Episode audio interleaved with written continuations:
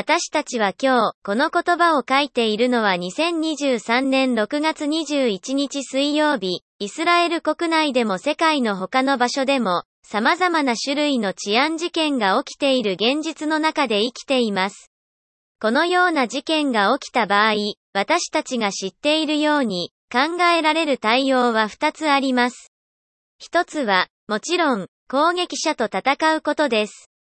そして2つ目は、逃げることです。しかし、そのような状況に陥った障害者の場合は、非常に多くの場合、これら2つの反応はどちらも不可能です。したがって、死の罠が作成されます。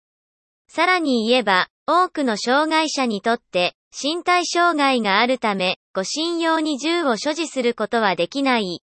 そして、そのような保護措置が開発された場合、一部の障害者によって虐待される可能性があるという過程に基づいて受け入れられている偏見に反して、障害者は必ずしもそうではないからです。貧しい人、または善良な人、どの障害者がそのような保護措置を受け取る、または使用する権利があるか、及びどの条件を適用するかについての基準を確立することについても考慮する必要があります。筆者は、キリアットメナヘム地区の居住者、アサフビン・ヤミニです。